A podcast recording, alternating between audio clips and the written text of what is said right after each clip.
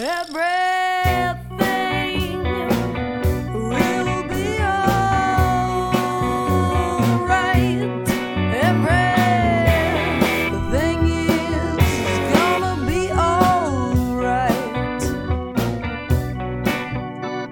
day, and welcome to the Pandemic Show. Stories of the pandemic for people living in the pandemic.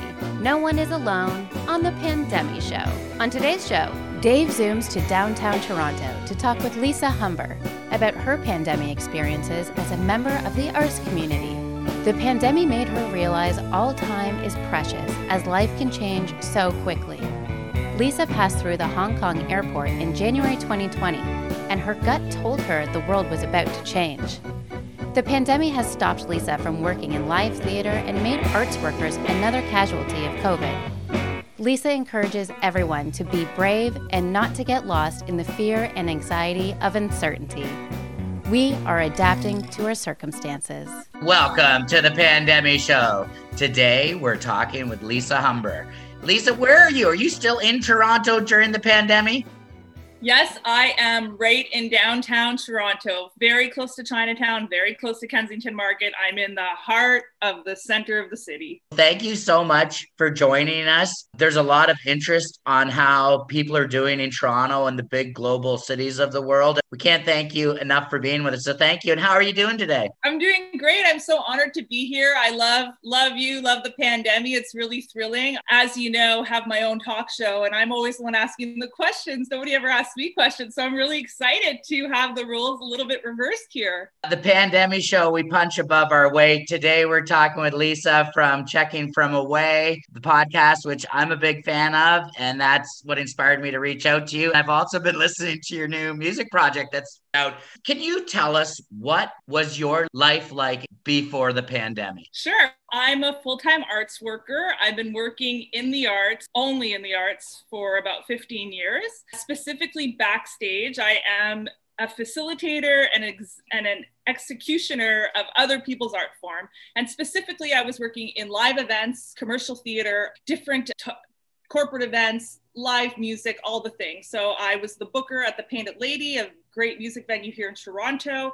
And I also was the stage manager for a little musical called Come From Away that had been playing in Toronto for three years. I was in it. I was in the art scene. I was doing eight shows a week with Come From Away. I was booking live music at the Painted Lady. And I've always had my fingers in tons of different pots. So I always had some kind of extra artistic projects on the go. But mostly, I will say, it was always facilitating other people's art and other people's dreams, which I love to do. I love to talk to people, have an idea on a piece of paper, and then if in a few weeks or a few months that idea turns into something tangible, it's a play or it's a book or it's a song. And I love being the one that helps push the project forward. That's fascinating. My family's a Stratford Festival family. We go and see the musical every year there. We were sad we couldn't go last year. It looks like we might not even be able to go this year. And they just opened a, a theater. But one of the things I'm looking forward to now after the pandemic is going to see a Mirvish production down in Toronto. And uh, if I'm lucky, it'll be something that you're working on. Woo! Yeah, well, hopefully, fingers crossed, come from away. We'll be back in the fall. And if you're there with your family, let me know. We'll go backstage. We'll do all the things because if we're allowed, of course, I don't know what the pandemic is going to change the rules. But for me, I think like art is such an essential part of humanity and working. I like to pull back the curtain. I like to show people there is real people that are here making the art happen. I have such respect for the performers on stage, but for every one performer on stage, there's two or three people behind the scenes making that happen. I love to give people a glimpse into that world because it makes it real for them. They're like, oh, yeah, actually, what about that person who runs the soundboard or does the lights or oh yeah these are there's hundreds of other people that work in the arts that don't necessarily have a face to you know to their work so 100% i'd love to show you around and bring your family and have that experience with you Oh my goodness. It's a pleasure and honor of which I am sensible. Thank you ever so much. So you were busy working, making the magic happen in the arts community in Toronto, working in live theater, and then the pandemic struck. That's right. The pandemic struck. So I'll tell you, Dave, that in January of last year, I premiered a show that I have been involved in Singapore. And at the end of January, I was flying home through the Hong Kong airport. And as you know, the pandemic had already hit in Asia quite, quite intensely by the end of January. And I remember sitting in the airport in Hong Kong and being really freaked out. I was like, there's something going on here that I don't understand because we've never had any sort of real experience like that in North America. And I came back to Canada and I was freaked out. And I was telling my colleagues, I'm like, you guys, this is huge. This is big. I don't want to sound like a, a total freak, but like we got to prep. I'm like, I think we should get some masks. I really think we should get prepped. I said, if you saw what I saw, you would be feeling this too. And everyone's, oh, Lisa, you're so funny. Oh, whatever. And I was like, okay, fine. I'd rather have someone take the pit, uh, you know, make fun of me a little bit, but at least I feel a little bit secure in my paranoia rather than all of a sudden be hit with this thing and go, why didn't I listen to my gut? Why didn't I follow this? So I did. I had like called my sister who lives in Sudbury and I was like, can you send me some N95 masks? Because they had already been sold out in Toronto because other people had already caught on to this. And she was like, okay. And I, I did stock up on toilet paper. I didn't hoard it. And I had canned goods and all that. And all this was all in early February without, you know, ever knowing that the pandemic would actually hit to the extent that it did in North America. And so, you know, we were doing Come From Away. It was a usual week, eight shows. I remember it was a Friday. We were in rehearsals to put in a new cast member. And the whole week leading up to it, the audiences were getting smaller and smaller because the Royal Alexandra Theatre fits over a thousand people. So, you know, we go from a thousand and then you're like, oh, there's 800. Oh, and then there's like only 600. This is weird. Like a show's been sold out for three years. So, seeing these smaller house sizes, you could feel that there was a lot of weird nervous energy happening in that last week. People were getting scared to gather in large crowds. And so on Friday, March 13th, we did a show and there was literally, I think, 200 and 250 people in the audience. And you could tell that there was this sense of something really, everybody was vibrating at a different level. Even in the audience, you could feel it. Like people weren't talking really, and the house was really small. And we were looking at it, and I was going, okay, something huge is about to happen the whole week leading up to it, they had been talking about the pandemic's coming and we don't know what this means. And maybe we're going to be staying at home and all this stuff. And the next day, we got a text message saying, don't come to the show today. It's been canceled. We'll be in touch on Monday. We're not sure for how long, maybe for a week, maybe for the weekend, but we'll let you know. I'm like, okay, sure. Great. Got the weekend off. I've been working six days a week for three years. I'll take a couple extra days off. No problem. Right. And then, of course, come Monday, we get a we get an email from the company saying, okay, we're gonna shut the show down for one month, but we'll be back in April. No problem. We'll see you in a month. Everybody has their job, and everyone's like, oh, great. Okay, we get a month off. Oh my gosh, we've been working like crazy for the last three years. Cool. I will admit that I am a workaholic. I find such comfort and and control and really at ease in the midst of chaos. Like I love being around work all the time and I love new projects and I love facilitating projects. That's my go-to like comfort zone, which kind of sounds crazy, but that's what it that's what it was. So I thought, okay, I have a month to just hang out at home and chill. And as we know, the month has turned into we're on month 11 now. Essentially, it's been just over 11 months since the show shut down. As we also know, all sectors of the entertainment industry across North America have shut down and been closed. We were one of the first to go. We will be one of the last to come back. Everybody that I know, having been an arts worker for over 15 years, works in the arts. So I keep having to remind myself that there's actually a huge percentage of the population that still goes to work every day, that still has their regular incomes, that still has their jobs. They have different challenges that I than I have, but you know, the percentage of art workers are so small, and yet the casualty of COVID has been so catastrophic for arts workers. We're not not going to work because we don't want to. We abs we just can't. And artists are resilient, and artists are absolutely adaptable. And I think artists pivot all the time. You know, I kind of find that word a bit weird, the pivot word. Artists pivot all the time, even before the pandemic, right? Like you're like, Yeah. okay, that's just part of the creative creative collaboration. Artists are constantly pivoting. So we're really good at doing that. Unfortunately, you know, you can only do so many live streams. You can only do so many things on Zoom. You can do only do so many things on YouTube. What makes art and theater and music so special is sharing space and how we can't do that right now. It's been a really interesting 11 months. And that's like, I totally went off the rails from your original question, but um, yeah, That was very informative from the beginning of being in the Hong Kong airport. Everybody there masked. Yeah, everybody there masked. Everybody they were doing some temperature stuff. Everybody was there masked, and and you could just tell like people were not. And again, I had never been to the Hong Kong airport. I'm like, oh, maybe this is just how it is all the time, right? Yeah. Like, you know, but some people wearing face shields on the plane, and there's me from Canada, like being like, where's my uh, nuts and my beer? Like, what's happening? Yeah. There just was this energy that felt really strange. And again, I didn't know if it was always like that or if it was because, and now, of course, in hindsight, it was because of this pandemic. It's interesting your story then coming back and talking to people, but still making sure you were prepared from that knowledge in Hong Kong because we looked for masks and PPE and I don't want to go to jail or anything, but I did end up getting some N95s, black market N95s. I had to drive down to Toronto and get them in a parking lot. I don't want to say what I paid, but I got them for my mom and her partner who are seniors. And we had so little information and we were so unprepared from a PPE perspective. I just thought, well, I have to do what I have to do to protect my family. Yeah, a hundred percent. And that was the same as me. And it was like my family was actually in the United States when this happened. My sister and her kids were in March break in the US. My parents are snowbirds. And I remember calling them on March 17th and saying, Justin Trudeau just said, like, come back to Canada if you're away. I said, you guys have to get in the car and come back tomorrow. And they were like, oh, no, it's not that bad. You know, they're in Florida. They're not getting the same information that we're getting at all. Like the information that was being put out in the news in the US and specifically in Florida was very different. Like, oh, it's just a little extra flu. Oh, it's no big deal. Don't worry about it. Whereas here in Canada, like our prime minister got and stated to the nation, like, if you're outside of Canada, come home right now we are stuff is about to get real right?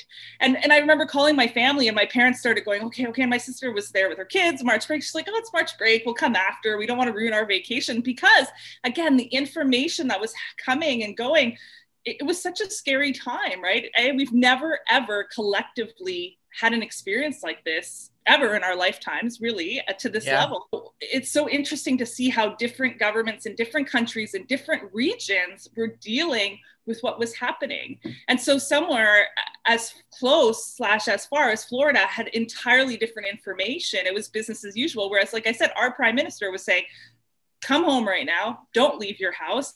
This is going to be a catastrophic event, right? So you go through the airport, they were doing all kinds of stuff in Hong Kong. You come back, you hear a little bit of in the news in February, and then in March, boom, it hits.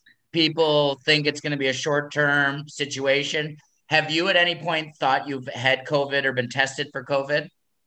I've never thought I've had COVID. I have been tested a few times throughout the year, and mostly they were for work related issues, like having to be able to work and share space as an artist. You know, it's really hard to put up a show or really hard to be on a film set with other people or to do those sort of things without sharing space with other people. So I have gotten tested a couple times to to say, oh, here's my clean test and yes i can share space with these people in a rehearsal hall for the next week and i'll be fine. And and so i've gotten tested but i have never had a covid fear myself.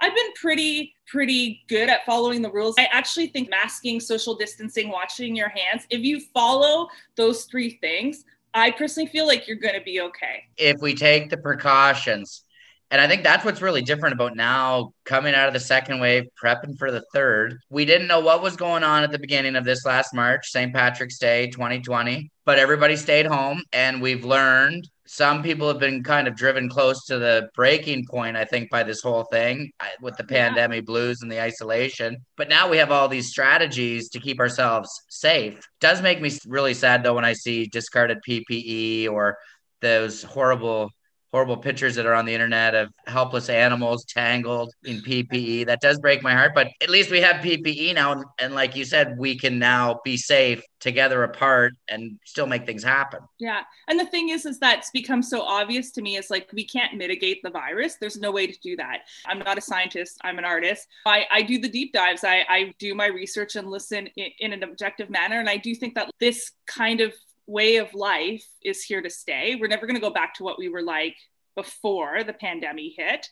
and we can't mitigate the virus you know as we know things are changing on a daily basis and how do we eliminate like we can't stay inside for the rest of our lives we can't keep our borders closed forever like uh, uh, how is that possible so i feel like we have to be able to start really taking the public health guidelines seriously. And Yeah. i feel like we'll be able to find a way to find a good balance like how we can share space and be around each other and not have this isolation. I've definitely had you know some great times in the pandemic but uh, like anyone i mean i'm a single woman who lives alone you know it's can be very isolating. I, I always joke with my friends i'm like dinner for one day 350 i think that how do we can't mitigate we can't eliminate. So how do we move forward. And i think there's ways of moving forward and we just you know we have to we also have to be brave right? We're so there's so much fear mongering and there's so much misinformation that we have to kind of sometimes go okay let me be a little bit brave and wear my mask and maybe socially distance but see my friend and, and it's going to be okay. If i follow the guidelines i'm going to be okay. We're going to just continue to adapt till we start having a happier, more fulfilling life. I found it really interesting how you said the arts is part of it, or one of the main things about it is it's a sharing space where you come together. And that really does help me understand the difference between this pivot to the online. I see the videos of the people in Wuhan and they're all wearing masks in the club. So yeah and I also saw an article that said now that people are under a mask, you have to really look more at at their eyes and other things, so you can find people potentially even more attractive without being able to see their face. It's interesting. It's really interesting too because there was kind of like that Islamophobic vibe in certain elements in Canada. You can't cover your face. And now, like, we're all covering our faces. So much can change in such a short period of time. Now, TV is TV and movies still happening in Toronto? Oh yeah, I mean, an ACTRA, which is the film union here in Canada, they have really, really, really strict regulations. Like it's extremely safe, and yes, it's still happening, which is great, and it's really, really started taking off here in Toronto. They are doing some big blockbuster films, some big series, which is excellent, excellent. And again, you know, it's uh, it's hopefully for me again, my main medium being the theater industry. Like there is no policy or any information happening towards how we're going to open up theaters. But the fact that film and TV is happening, that's great. Arts workers are going back to work. There's a lot of theater people that are moving into the film and TV sector right now. A lot of people that had positions like myself that are taking on jobs as COVID officers or or people that are doing administration work. And I know speaking with someone last week and like one of the series in Toronto, which I won't name, they're they've upped their budget by $1 million because it costs them $1 million per week for everything they have to do with COVID. Now, this is not Wow. realistic for every single arts worker, arts company. Like you think about some of the smaller regional theaters, some of the things I'm sure that you have in Kitchener, Waterloo. Uh, you know, the Stratford Festival is a little bit bigger, so they'll maybe be able to adapt. But a million dollars of your budget every week is going to PPE and to safe working practices for COVID, which again isn't realistic either. So, you know, it's but- gonna make it's gonna make the theater and things more unattainable for the masses and for the people with the least amount of money in their pocketbook, which is unfortunate. exactly. We're in the middle of February. Today we got dumped on huge. I just used my snowblower to clear out the laneway and came in, had a peppermint tea, and it's like I cannot wait till spring. Oh, me too. because then we can gather outside. I know I was jamming with Carmen's Whistle Pigs and some other musical projects and having my music lessons outside. Being able to get outside and be comfortable will bring back some of that togetherness that I think has really been missing since November. But we have been overall having really a nice weather year for the pandemic. For sure. I think this is like our first huge snowfall all year and it's the middle of February. You know, often we get snowstorms as of er, as early as November. So it's been really good. And like you, I'm living for spring right now. I definitely am not one of those people that goes like, "Oh, I'm counting down the days or I'm checking off my calendar because I feel like all time is precious." And, you know, again, the, if the pandemic has taught me anything, it's that like your life can change in the matter of moments without you having any say or any any say or anything to do with it. Like it's like my whole entire life changed overnight and i had there was nothing i could do to get it back. Nothing. And there still isn't. And it's and not because i don't want it not because i'm not trying. There's literally it's out of my hands. And so i definitely feel like i don't take any days for granted. So i'm not I, so when i say like i'm living for spring i'm definitely not go, sitting around going oh i'll if when spring comes i'll do that. But it definitely allows more for what you're talking about sharing space. Like the summer was an amazing summer. It was one of the best summers i had in so long because you know i never realized how much i took for granted how much we touch people and how how the intimacy even between friends like sitting next to a friend on a park bench and squeezing their arm or or you know like seeing someone and kind of sitting a little too close to them or nuzzling up next to them and all the things we do to, of touch and and intimacy again amongst friends i'm not even talking romantically i i never realized how much we did that how it's such a part of us our human nature. And i'll never take that for granted again but being able to share space with people and see the you know their expressions and the energy coming off of them and the fireworks coming out of their eyes like for me i can't wait to do that again because the winter has been a little bit a little bit intense. It's too cold right now to go do that. I mean i guess i could go if i was riding the right gear but Yeah, you need the right gear. Uh, yeah. and we don't really know when spring will arrive because the weather has changed been changing and winter's kind of coming later and sticking around. And then lucy the lobster didn't even make her prediction on groundhog day.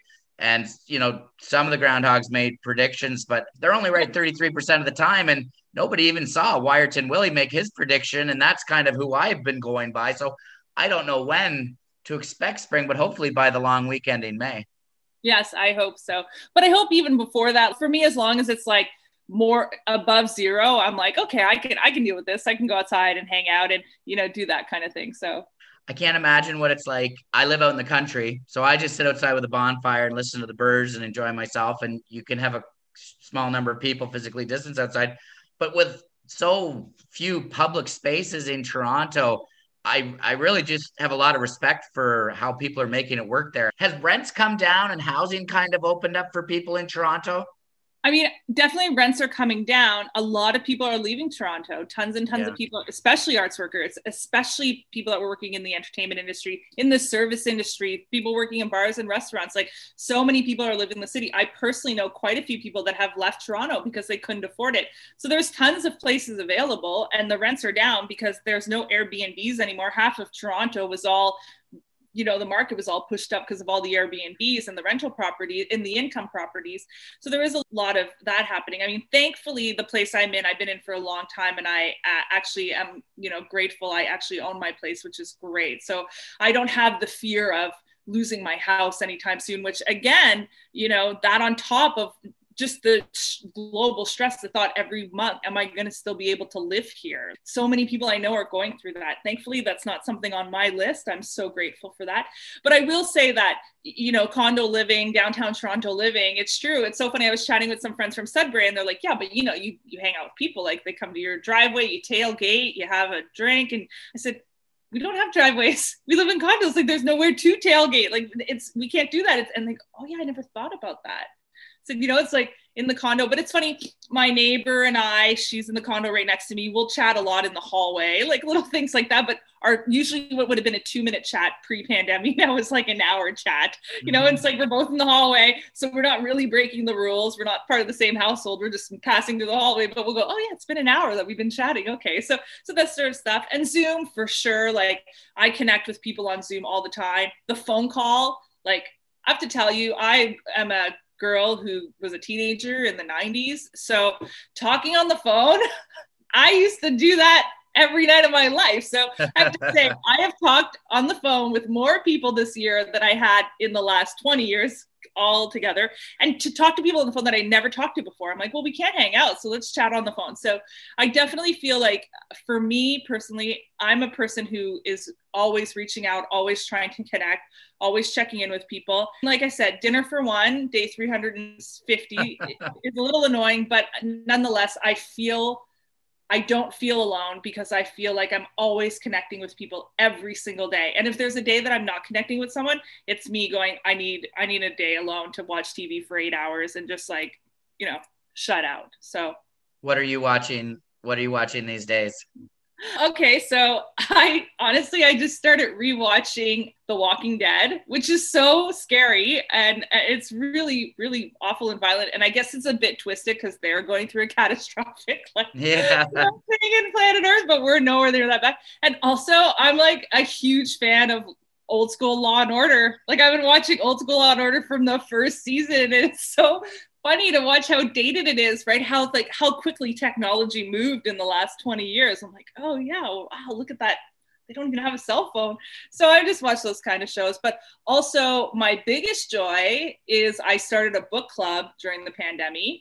And again, like I was saying before, I used to work between 60 and 80 hours a week every week, Dave. Like, and I didn't even Wow. realize how complacent I had become. I didn't do anything for myself anymore. My even though I thought, oh, I'm so connected, I'm such an artist, I go out all the time, I do this and that. I actually, I actually was not doing anything for myself anymore.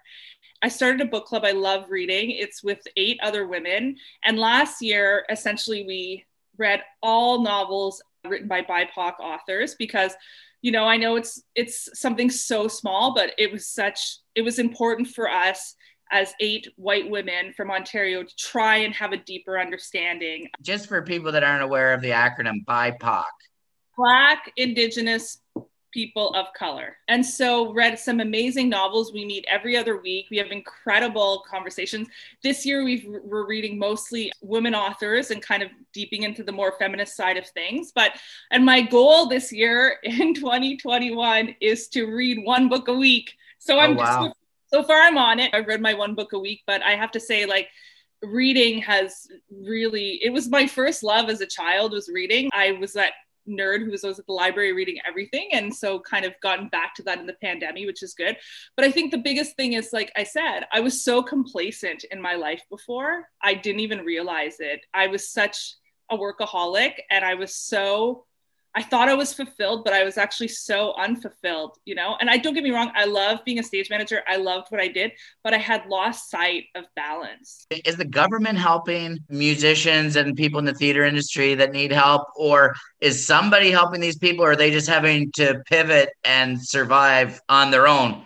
Because it the hospitality industry, the live music, it's very similar to the theater industry, where they've been Yeah. shut down by no fault of their own, just by how this horrible virus affects people. Yeah, I would say that the short answer is no. There hasn't really been any help. I know that some of the larger organizations, some of our, our associations, the Canadian Council for the Arts, and some of the bigger granting bodies, there is some funding coming in to help support. But how do you how do you decide who gets the money? It makes winners, it makes winners and losers. It doesn't make everybody equally exactly support. who decides like and also what is an, an extra $500 in the whole year going to do for me when i haven't actually been able to make an income for 11 months including all my friends you think about people that ha- are dual arts worker in incomes with families and children Yeah. and all of the things like the CERB was really really helpful and great for people. And again it's to me it's such a such a it should highlight it's such an inequity in our social system period right? Like this idea of basic income for all and and the things that need to happen. I, I feel like everybody wants to listen to their favorite album. Everybody wants to watch the favorite show on netflix. Everybody's streaming the national theaters coolest play on on youtube. You know people are listening to podcasts like the pandemic and they're listening to check in from away and they're reading books. The thing is is that these things don't just like aren't made in a factory and they're not just you don't buy them at the dollar store. What people do to make a living that's their job. It's not you know I, i'm not a hobbyist. You know my job is being an arts worker and i don't have anything else to fall back on. I've never had a job since 2004 that wasn't working in the arts ever so wow. and and as a lot of people that I know as well, there's such a blinder about the fact that it's real people that are making these things. It's real people that are giving you these things. Like think about the dark days of the pandemic, like March, April, May of 2020. What did you do? You sat at home and you listened to your favorite music or watched your favorite films or rewatched your favorite series. Well, how how do you have all those things? And that's why I think art is essential work. Like without that, what would we have done? like what would people be doing? And and t- the fact is is that no one's talking about what's happening with artists. And i and you know and restaurants again i have a lot of friends that own bars restaurants that work in the service industry but at least there's pushes towards like you know tons of pushes between like eating local uh, ordering takeout takeout wednesday all these sort of things trying Yeah. to be able to income. No one's talking about saving the arts. No one's talking about local musicians. Think about people that tour 350 days out of the year. Yeah. and that's how they made their income right? Like and also creating art is expensive because no one's making any money anymore. Like think about you know i've just started recording my own music but i've had one person pay 99 cents on itunes to buy the song because everybody streams music now and it goes to all of the it goes to all of the big companies. Like the streaming royalties as we all know this is like 0.03 cents per stream right? Like what is that? And like i said one person out of the you know thousand streams my songs have got now one person paid 99 cents for it which i was like shocked. I was like oh my god someone paid for it. Because this again we live in this world this consumerism fast food world where people Yeah. just want one and also it's not on the average listener or the average person in canada like of course they don't have the information there is no advocacy for arts and arts workers so how are people even supposed to know like i don't blame a- any of the consumers because generally people don't know they go oh i just want to be entertained they don't think about all the other things that happen Yeah, it's complex. It'll be interesting to see what happens in the spring. I know I used to spend money on tickets and go to things, and I haven't been able to do that. I did get Netflix, and I have been just streaming. I've listened to all your material on streaming. Streaming's gotten me through the pandemic in a lot of ways because I can listen to. I've been listening to a lot of the Stratford music scene. There's such a rich and vibrant music scene in Stratford. It definitely seems like it's something worth collective action, though, to make sure that the arts are here and our artists are okay through the pandemic. Thomas Andrew season one, he's in Vietnam and he said the pandemic will run its course and then it will have run its course. Now I hope that's true.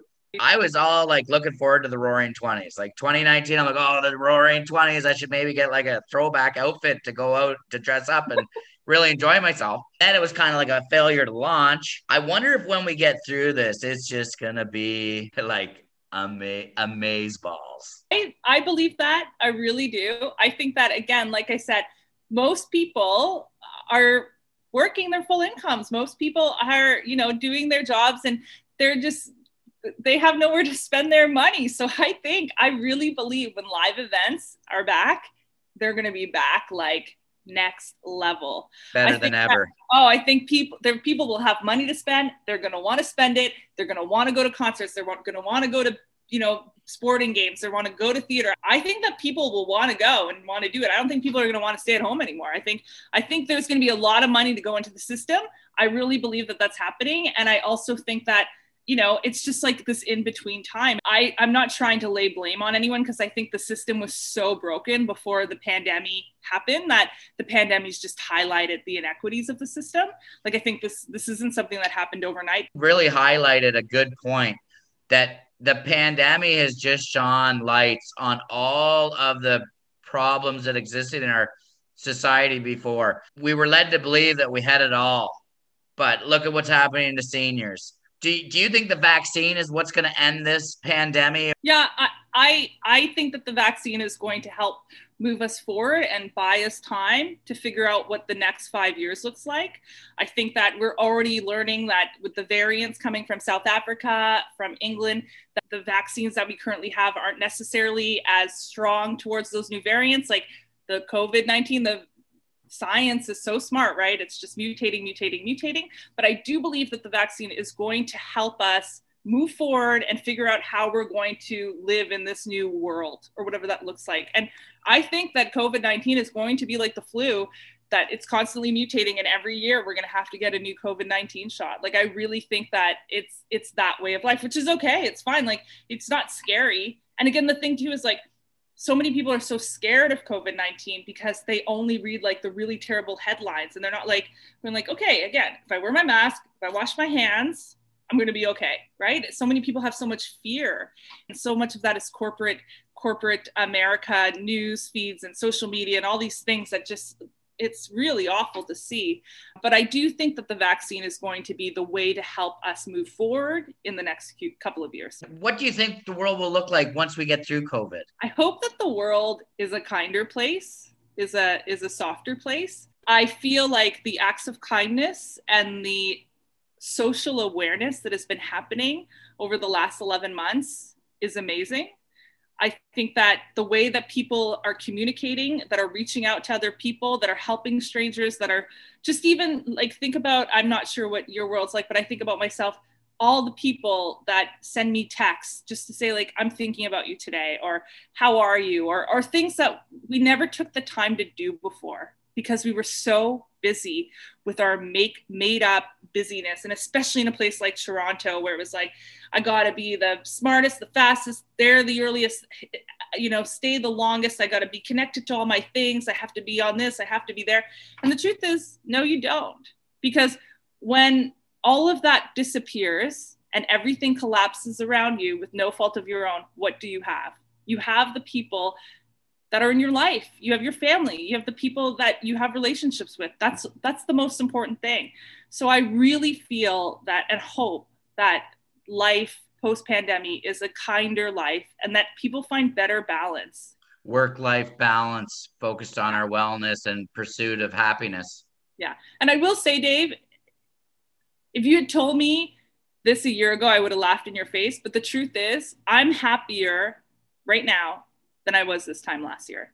Like I again the the journey that I've been on personally in the last 11 months and the time I've taken to really reassess what's important to me in my life and finally pursue some of the dreams I've had for my entire life. Like make doing music is a dream I've had my entire life. And I when I stopped doing music when I was 20 years old I'm 40 now it's been 20 years.